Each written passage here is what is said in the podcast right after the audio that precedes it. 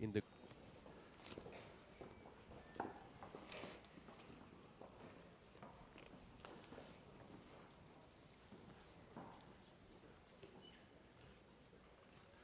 How many know that uh, there are consequences to compromise?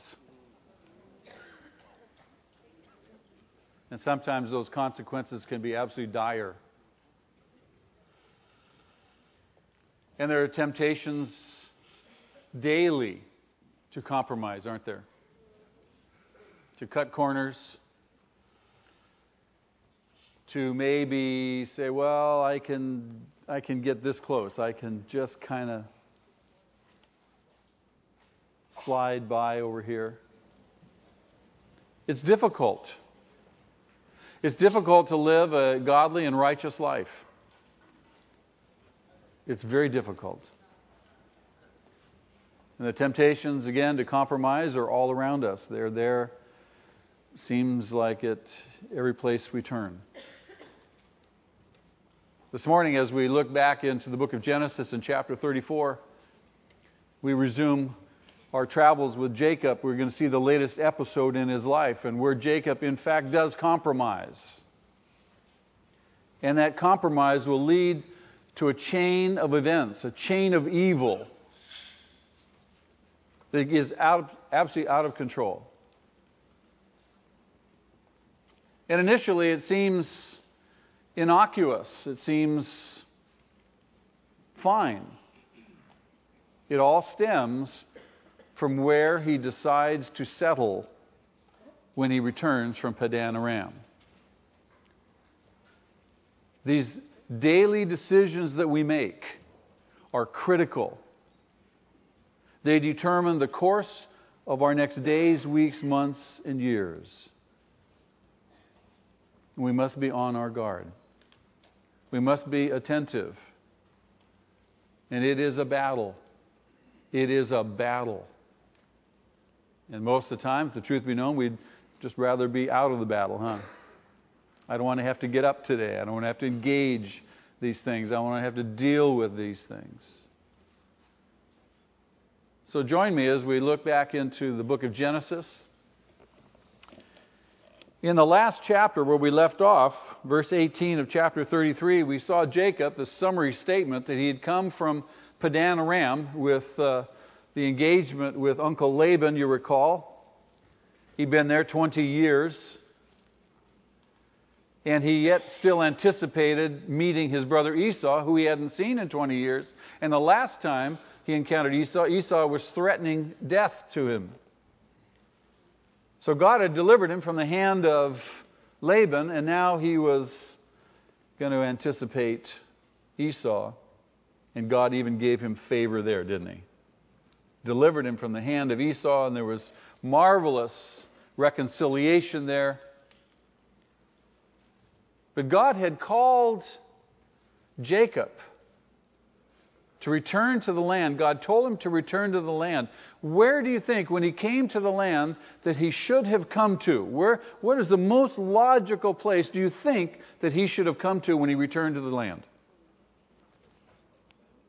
Where?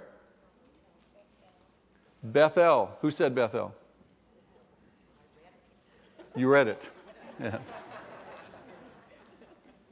He should have returned to Bethel. You say, why?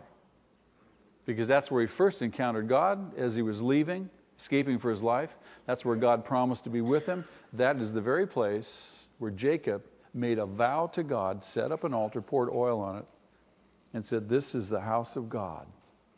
This is an awesome place. It would make sense, therefore, for him to return to Bethel. But let's see where he goes. Verse 18 of chapter 33 After Jacob came from Padan Aram, he arrived safely. Somebody say hallelujah. He arrived safely. I bet you he was hallelujahing. He arrived safely at the city of Shechem in Canaan and camped within the sight of the cities.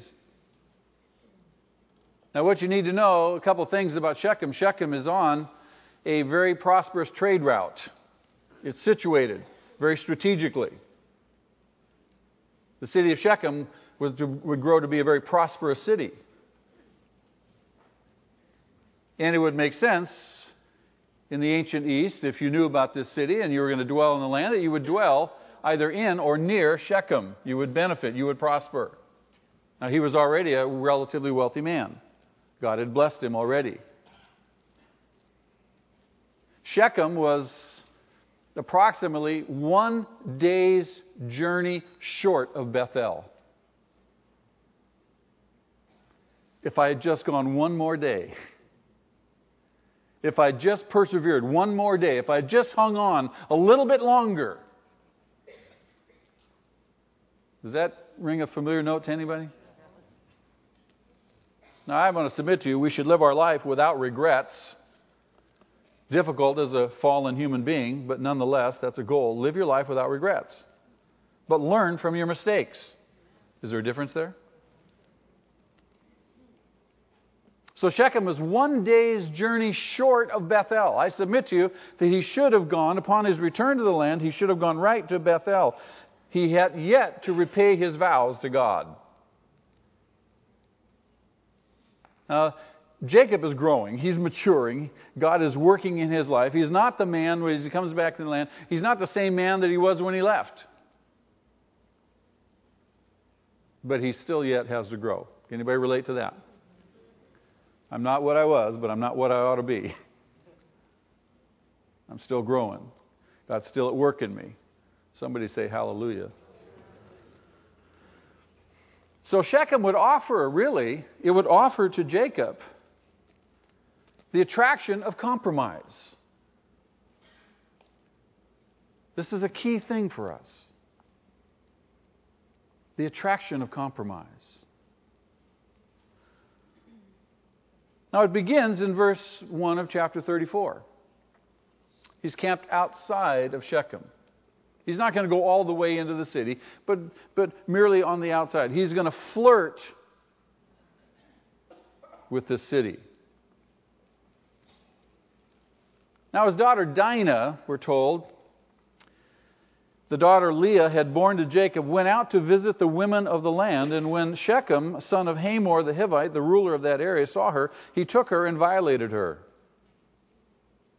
His heart was drawn to Dinah, daughter of Jacob, and he loved the girl and spoke tenderly to her. And Shechem said to his father Hamor, Get me this girl as my wife. When Jacob heard that his daughter Dinah had been defiled, his sons were at the field, in the fields at, uh, working with his livestock, and so he kept quiet about it until they came home. Then Shechem's father, Hamor, went out to talk with Jacob. Now, Jacob's sons had come in from the fields as soon as they had heard what had happened, and they were filled with grief and fury because Shechem had done a disgraceful thing in Israel by lying with Jacob's daughter, a thing that should not be done.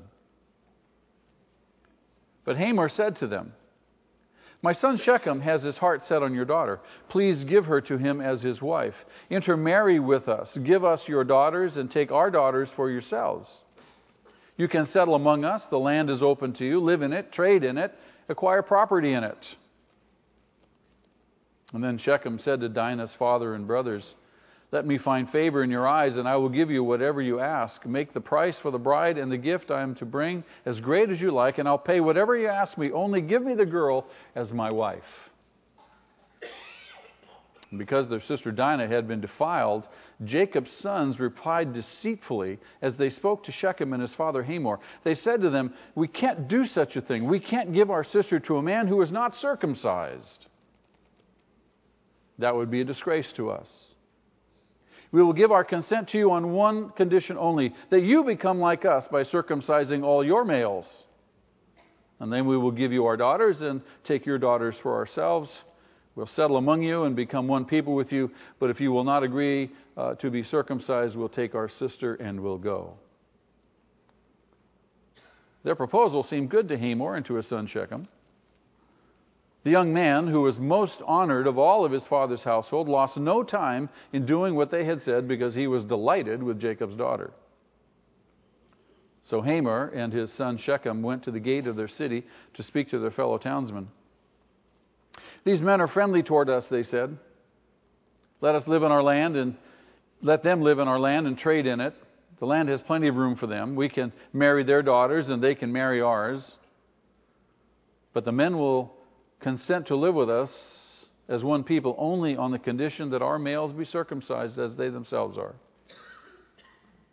Won't their livestock, their property, and all their animals become ours? So let us give consent to them, and they will settle among us. All the men who went out of the city gate agreed with Hamor and his son Shechem, and every male in the city was circumcised. Three days later, while all of them were still in pain, hmm, two of Jacob's sons, Simeon and Levi, Dinah's brothers, took their swords and attacked the unsuspecting city, killing every male. They put Hamor and his son Shechem to the sword and took Dinah from Shechem's house and left. The sons of Jacob came upon the dead bodies and looted the city where their sister had been defiled. They seized their flocks and herds and donkeys and everything else of theirs in the city and out in the fields. They carried off all their wealth and all their women and children, taking as plunder everything in the houses. Then Jacob said to Simeon and Levi, You have brought trouble on me by making me a stench to the Canaanites and the Perizzites the people living in this land. We are few in number, and if they join forces against me and attack me, I and my household will be destroyed.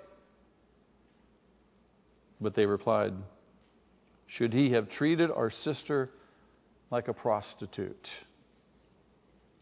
Now, on the surface of it, you read that account, and you can understand how the brothers would want to take revenge. They would want to avenge the violation of their sister. But let's look at the story a little more closely. This chapter, chapter 34, as I suggested to you earlier, shows the cost of compromise. And that cost in this instance would be not only the rape of Dinah, but it would be the deception of the sons. And that deception would include blasphemy, because they would pervert God's purpose for circumcision, but it would also lead to a massacre, murder. This would be the chain of evil that would proceed logically from Jacob's decision to, in effect, be open to partnering with the Canaanite peoples. Now, Dinah, Dinah is probably about 15 years old right now we're told that she went out to visit the women of the land. Now, was this an innocent venture of a young girl who was looking for female companionship? After all, she had grown up in a house with nothing but what? 11 brothers. The record does not show that she had any sisters or any other girls born. So we can presume, I think safely so, that she was the only daughter. She's raised with all brothers She's not no girlfriends. And so she goes out to visit the women of the land. Interestingly, Josephus, the Jewish historian, comments on this, and he suggests that she goes out to take part in some of the feasts of the Shechemites. Whatever the reason, Dinah finds herself in the company of the Shechemite women. Now, if she's in the company of the Shechemite women, no doubt also she would come to the attention of the Shechemite young men. That's right. And it would not be long before she would come to the attention of guess who? Prince Shechem. And that's exactly what happens. Unattached young women were considered fair game in these ancient Near Eastern cities. Promiscuity was not only common, it was indeed a very part of their religious practices. Wherever you have idolatry, you always have accompanying immorality. The Apostle Paul identifies this clearly uh, in Romans chapter 1 when he talks about God giving them over to uh, immoral practices of all, of all sorts.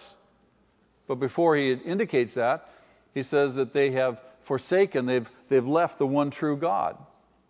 and they worship created things. Idolatry always leads to immorality. And so you have in the ancient Near East as well today. You have immoral practices because people are idolatrous.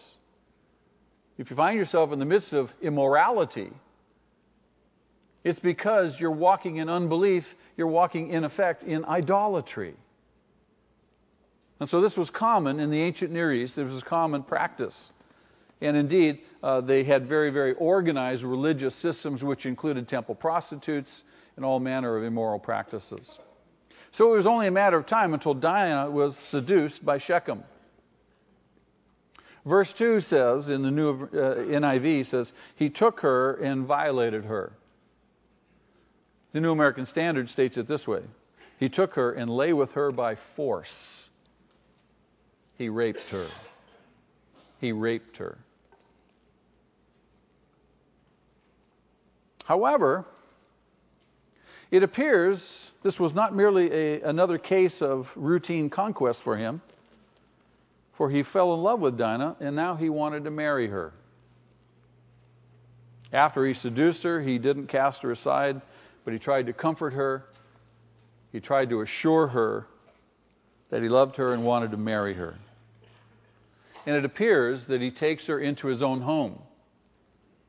Because when we get to verse 26, after Simeon and Levi have slaughtered all the males, they go into Shechem's house, kill him, and take her from his house. So presumably, Shechem had taken her into his own home, even at this early date. Marriage was not as easily accomplished as a sexual adventure. People get married today, they have sex, and they, all of a sudden they think they should be married. Tragedy. But even in those days, even among the pagans, marriage had to be arranged by the parents. I still think that that's a marvelous way to go. difficult, to get cooperation on that, though. Who better than to arrange a marriage than the parents who are most interested in the welfare of those children? And you survey the available crop marry well, right? Do we want our kids to marry well? Marry well. Marry someone of character. Marry someone with a good track record. Marry someone who's dependable and faithful, trustworthy, godly. So, even in those days, even among the pagans, marriages were arranged. So, verse 4 Shechem says to his father, Get me this girl as my wife. Arrange the marriage. Put it together, even though I've defiled her.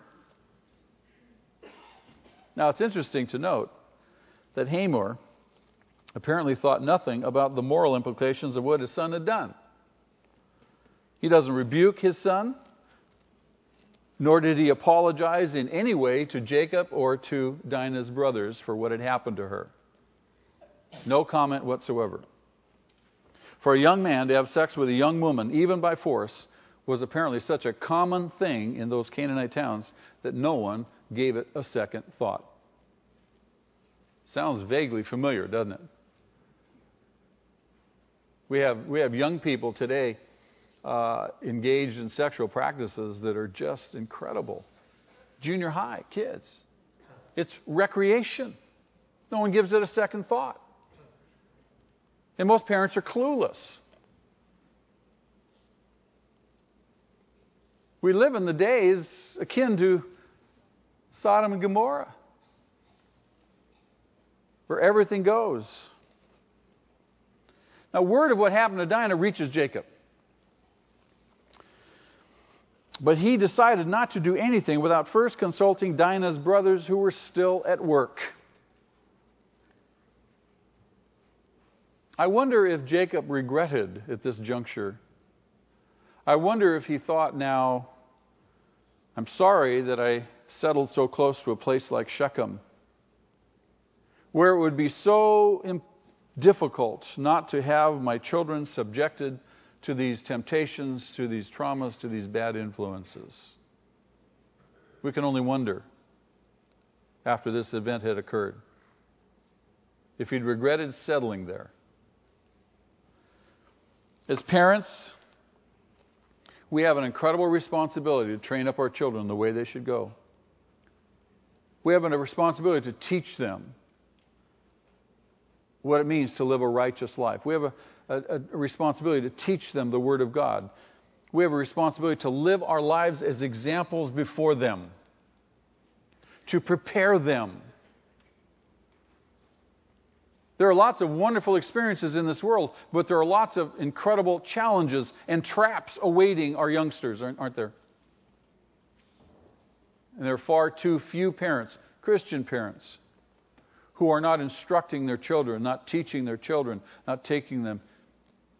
They teach them, they, they, they, they leave the teaching of the kids to children's church or junior high or high school.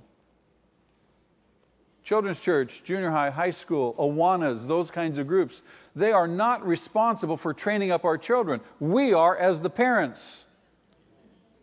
Those other environments only serve as, as uh, uh, uh, support systems.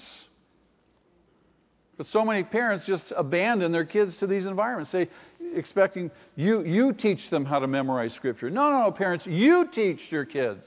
You teach them the Word of God. You teach them. You tell them about how you're walking with God. You be truthful with them about your struggles. You teach them how to pray.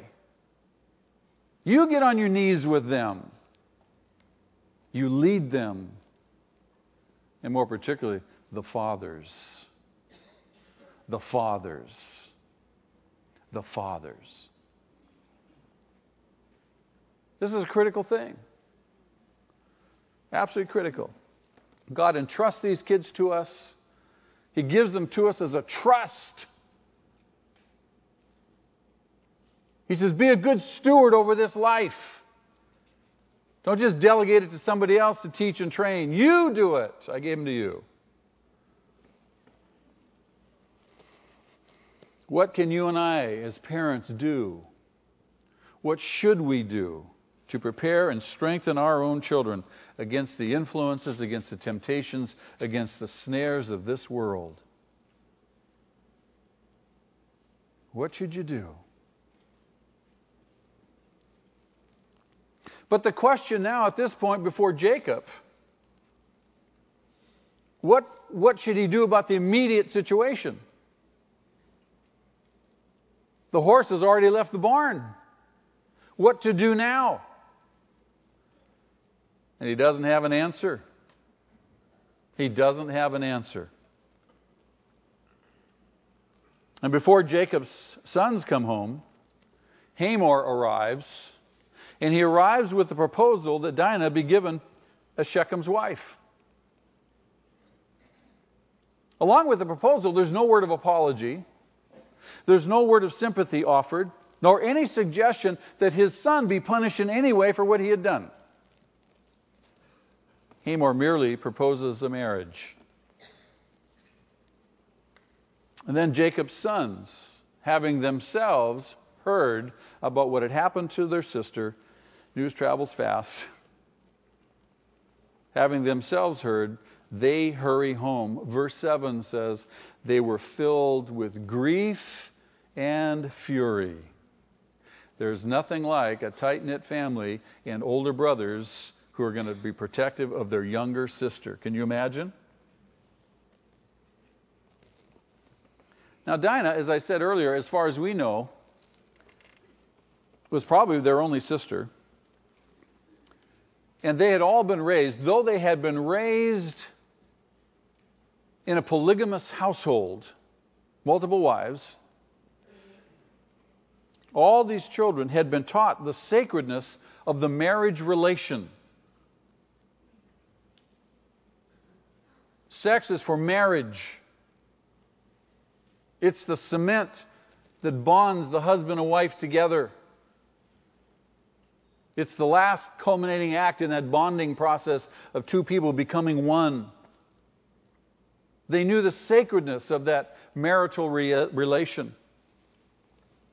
Jacob had not sought any other woman to be his wives, and his wives had always been faithful to him. They all knew of God's purpose to raise up a holy nation through this family. They knew what God had said that they would be a holy nation, that they would inherit the land, that God had a special, special purpose for them. And that the maintenance of their national integrity as a people, as a family, their maintenance of their national purity was essential to assure God's continued blessing on them. We must remain pure. We must remain holy. That can be said about us, isn't that true? If we're to be, continue to be a light, must we maintain lives of purity and holiness and righteousness?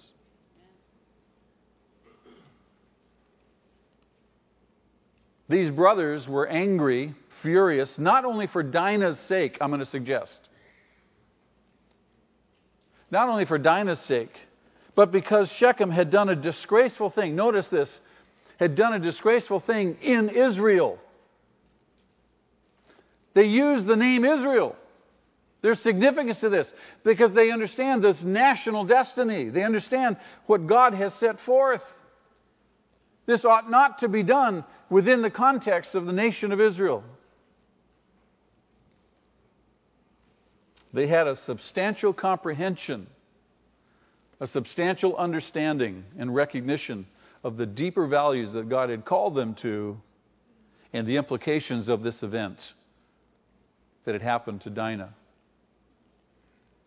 It wasn't just that they were mad because of Dinah, it had far reaching implications in their minds. And their anger apparently had little effect on Hamor. He only continued to urge them to accept his proposition of marriage. And not only did he propose marriage between his son Shechem and Dinah, but then he broadened the offer by suggesting that they should in general, intermarry together Jacob's people and the people of Shechem. This would be a way, this would be a way of assimilating Jacob and his family. This would be a way of them appropriating all of Jacob's wealth. Can you see Satan behind the scenes? What's he trying to do here? He's trying to derail, he's trying to to threaten God's plan of redemption.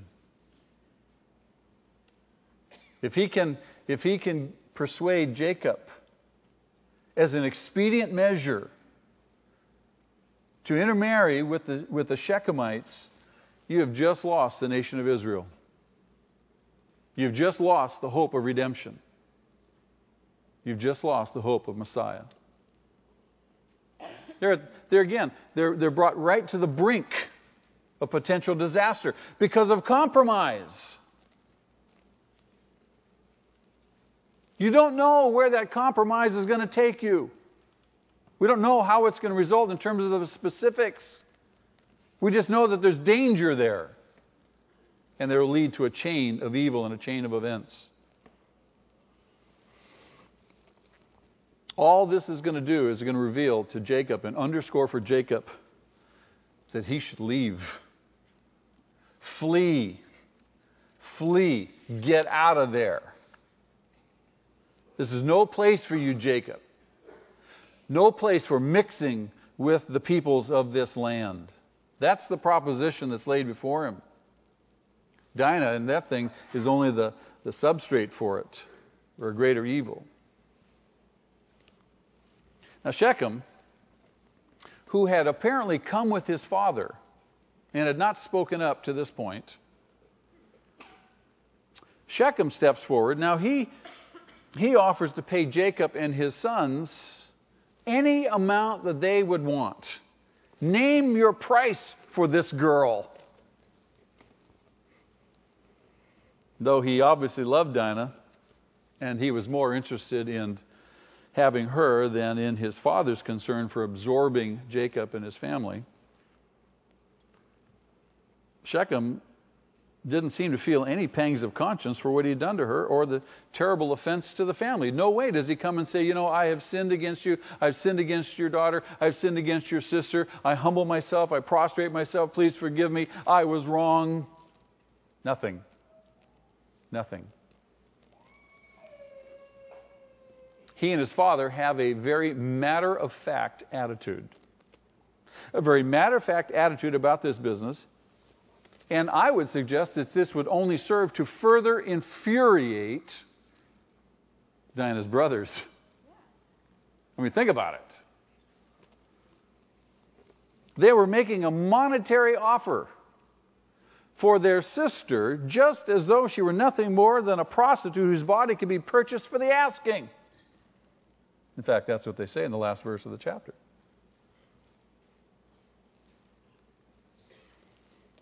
Now, from this point on, Jacob's sons step forward and they do all the talking with Hamor.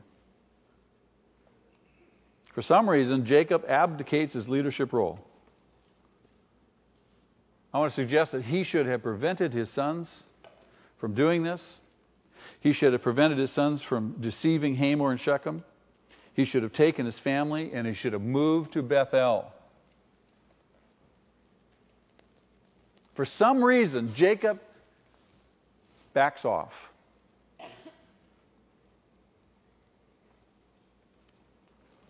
He's the papa. What happens when papa doesn't pop? There's a vacuum. And someone steps in the vacuum. Who's going to step in the vacuum typically? Mom. But here it's his sons. His sons step up in their own immaturity. And they're going to plot revenge. He could have stopped the cycle of violence right there. Come on, Dad, step in there. Rise to the task. Come on, Dad. Too many men today, far too many men today, are retreating from their responsibilities as men, as husbands, as fathers, as leaders. Too many men.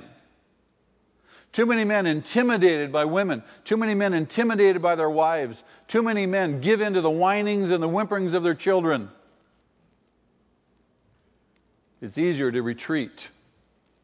It's easier to hide. Easier to compromise. Easier to give in. Where are the men?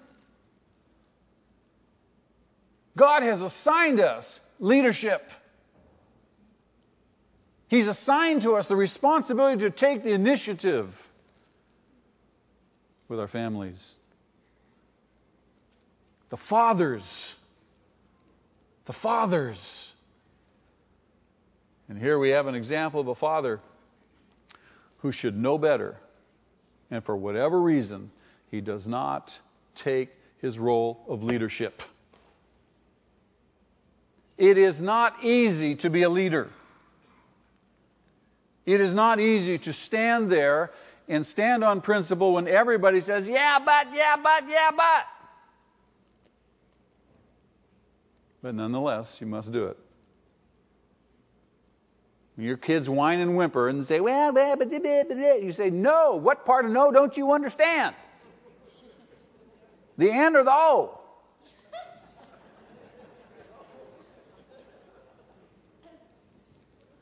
Dear, I love you, but we're not going there. I'll pray with you. We'll see God about this, but I'm making the decision and I expect you to support me. Period. Ooh, man, I wouldn't like to live in his house. Yes, you would. My wife has a blessed life, don't you, dear? Yes, dear.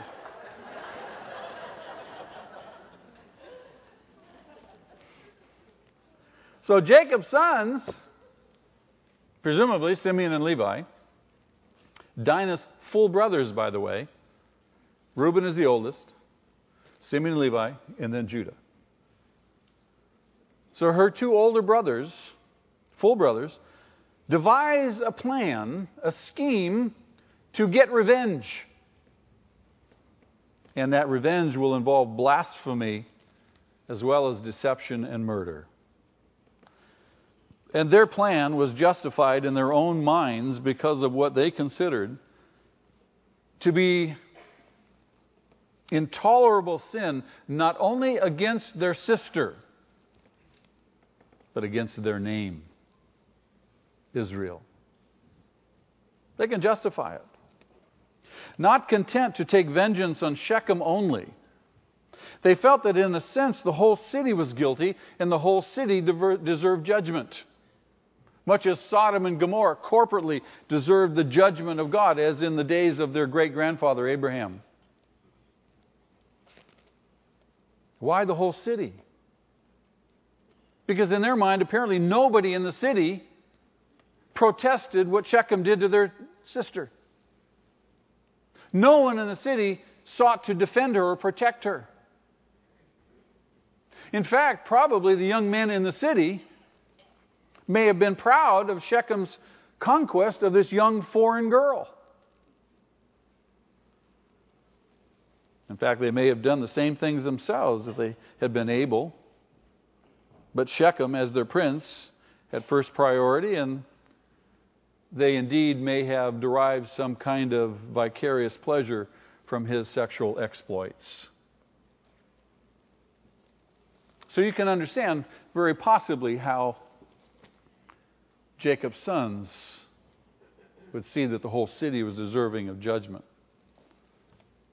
But not content, notice this, not content to leave the city's judgment, if indeed it deserved judgment, not content to leave that judgment in the hands of who? God as in the time of Sodom and Gomorrah, Simeon and Levi determined to take matters into their own hands. Question Is there ever a good reason to take revenge? To get even? Why do we do it then? Not only are we sinful, we're foolish. You're in the flesh. You're not walking in the Spirit. You're not trusting God. You're operating in unbelief. When you feel like you must get even, there is never, never, for you and I as believers, never a justification for getting even. We're instructed in Paul's letter to the Romans. As far as it depends on us, we are to be at peace with all. We are not to take revenge. Although sometimes you say, just let me hit him once, just once. No, not even once. We're not to take revenge. It's not ours to get even. Leave room for God's wrath. It is mine to avenge, he says, I will repay. On the contrary, our part is to, if our enemy or offender is hungry or thirsty, our part is to meet that need. The Holy Spirit says that in doing so, we will heap burning coals on that person's head coals of conviction, regret, kill them with kindness. No revenge. No revenge. It's not an option for you and I. You don't have to get even with your husband or your wife. Teach your kids. You don't have to get even with the kids on the playground. Leave room for God's wrath. You be at peace. So, pretending now, pretending to go along with Hamor's proposition that there would be a, a general intermarriage between the two peoples, they said that there's only one problem, and the problem is a religious problem. It was their religious conviction that every male in their nation should be circumcised. This presents a problem. Now, if they were to be one people, then the Shechemites themselves would need to be circumcised. Now, let me suggest just going through a ritual or simply saying a prayer does not mean that a change has been made. How many know what I'm talking about? Lots of people walk an aisle, say a prayer, go through a ritual, even get baptized. But that's no genuine evidence of a changed life. What's the evidence of a changed life? A changed life. Duh. If you go back to chapter 17 of the book of Genesis, when God be- in- initiates this rite of circumcision amongst his people, it was to be a sign. It was invested with special meaning. It was to be a sign of the unity of the covenant people and their separation from the peoples around them. It was a mark in their flesh that said to them, You're different. You're different, and you don't intermingle with the peoples around you. You don't absorb into them, and you don't fellowship with them. And circumcision was not limited to Abraham's descendants directly, but was given as a sign also of one's joining the hope of God's promises to Abraham. So if you were a Gentile and you were not a direct descendant of Abraham and you were a Gentile and you wanted to align with God's people and you wanted to come under Abraham's blessing, then you, if you were male, you also were circumcised. A sign that you joined God's people. You joined Abraham's offspring. But in the way Jacob's sons carried out the request that these Canaanites be circumcised, it was a reversal of God's intention. It was an absolute reversal. You see how? They offered circumcision as a means for the two families to become one people. It was just a ruse. It was a blasphemous ruse. And if it indeed were to be carried out, the Canaanites were not joining the offspring of Abraham. The offspring of Abraham were joining the Canaanites. Just the opposite of what God's intention was. They blaspheme. Not only did they deceive, they blaspheme. Now, there were other nations that did practice the rite of circumcision in the ancient Near East. It was not something totally unique to the Israelites. God invested with new meaning. So, therefore, when, when the, Jacob's sons make this proposal to Hamor and Shechem, it's not an offensive thing. It's not something unknown to them. They know about the practice of circumcision. They, they themselves didn't practice it, but it wasn't offensive, it didn't put them off. They knew there was something that people did. So, Hamor then goes to all the men in the city gates and he lays out this whole plan to them.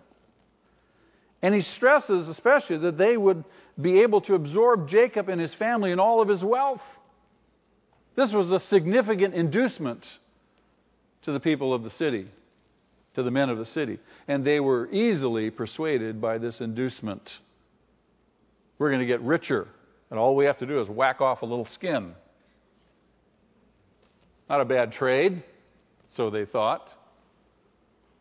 And Shechem, the prince, his own example further encouraged them. In fact, he was the first one to go get this done. He did it immediately because he was so anxious to get Dinah. And he is described as the most honored of all of his father's household. So he was the example. All the men would easily follow his lead. Verse 24.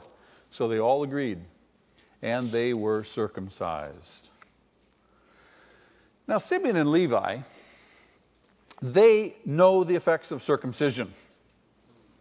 They know that it is a painful thing, and they know that it can be crippling, especially on the third day when the pain is the most intense.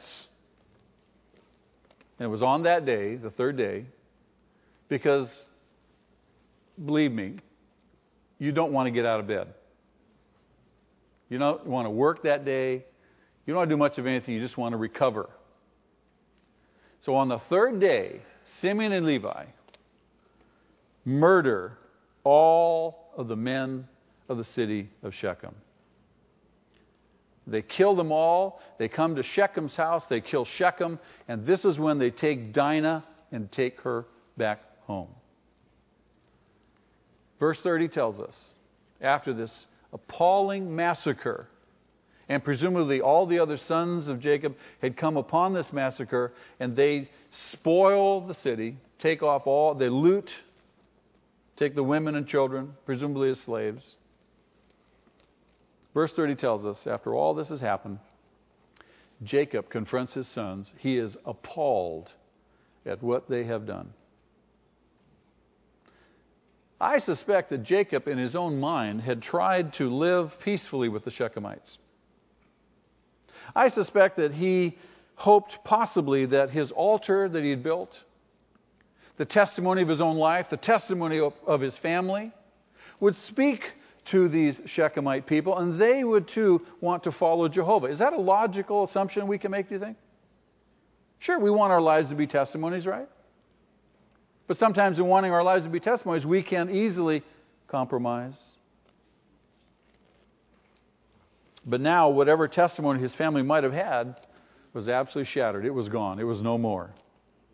And instead of being a witness for the truth, instead of witness being a witness for the love of God, their name would become associated with deception and with cruelty.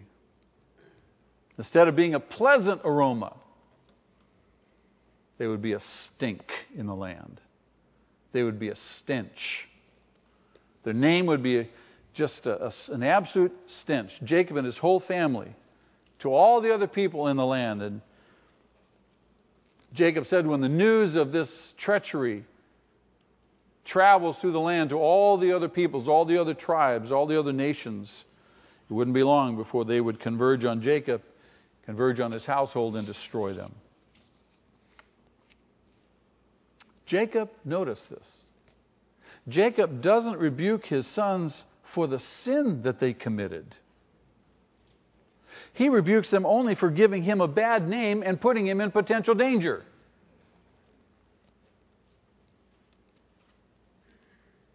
He doesn't say, What you have done was evil.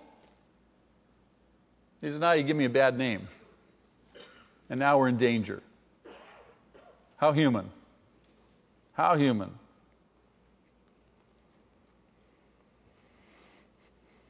How easy it is to compromise, how easy it is to want to please people and want people to like you.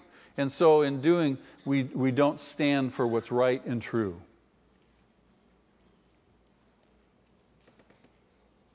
We don't stand for what's right because of what people will think about us. Oh, you're one of them. You're one of those fundamentals, fundamentalists. You're one of those Christian people, one of those born agains. Yes, I am. Oh. No. Oh, yeah. We have nothing to be apologetic for. We have nothing to be apologetic for. You stand for the truth, guess what? People are going to hate you. We can't stand that, though. Most of us are people pleasers. For most of us, if the truth be known, the fear of man is stronger than the fear of God. We won't speak up. We won't stand up. We won't live for what's right. It is a wonderful thing to stand for the truth. Do you know why it's such a wonderful thing to stand for the truth? Because when you stand for the truth, you don't have to compromise. You're free. You're free. Jacob's complaint to his sons is silenced. It's silenced by one question from them. The very last verse, verse 31. One question silences Jacob's complaints. He complained about what they had done. But they say, in effect, But Father, what did you do? Father, what did you do? Had you forgotten that Dinah had been raped by this very prince of the city? And to add insult to injury, his father Hamor had actually sought to purchase Dinah as though she was nothing more than a prostitute. Father, have you forgotten that? What did you do? And then they dared to propose the, to unite with us in one mixed group, which would inevitably, Father, if you haven't forgotten, would have inevitably destroyed us and our high calling. Was this of no concern to you, Father Jacob? If you had known of a better way of dealing with this whole problem, why didn't you speak up? Why didn't you say something? Where was Israel? Where was Israel? This prince who had wrestled with God and had prevailed, who had power with God. Where was Israel when action was needed? Where are you, O man of God? Where are you, O man of God? Jacob could say nothing in reply. He could say nothing in reply. He had indeed failed, and he knew it. And now he is obviously in need, desperate need, of revival of his own soul. And he is in need of a fresh word of guidance from the Lord. He's speechless. He sees nothing but devastation and disaster in front of him. He can say nothing. He needs God's help. Have you failed? Do you see disaster as a result of your compromise? Are you in need of revival of your soul? Do you need a fresh word from God?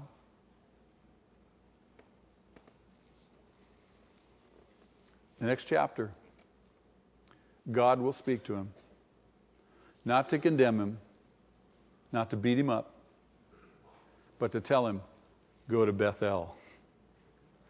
Go to Bethel and build an altar. Return to me. Get your perspective back. Woo! You read the next chapter and you see God's grace to Jacob. Beloved, if you, in, in, in some way, like Jacob, have failed, if you're here today and you have a, a, a, a, genuine need for renewal and revival of your soul, if you're soul weary, if you need a fresh word from God, guess what? We get to go to Bethel. Our Bethel this morning is the communion table the communion table where we once again encountered the truth of God, the Word of God, the love of God, the mercy of God, the grace of God, and the power of God. Compromise. It's always there, isn't it? It's always there beckoning. And sometimes we blindly, foolishly walk right into it. And there are consequences. But, beloved, we are not without hope. We have a God who is greater than all of our failures. Where our sin is great, His grace is greater. Amen. Father, thank you. Thank you for the confidence we have. Thank you that you love us. Thank you that you are faithful, merciful, compassionate, forgiving to thousands of generations. Lord, draw us to you this morning. We ask to know, know in a very, very real, powerful way your grace. Revive our souls, O God. Speak to our hearts. Open our eyes to your word and reveal to us, Lord, your truth. Direct our path. We come to you this morning humbly. We come to you in our weakness. We come to you very simply, Lord, humbly. We ask your blessing that we might worship you. We pray in Jesus' name. Amen.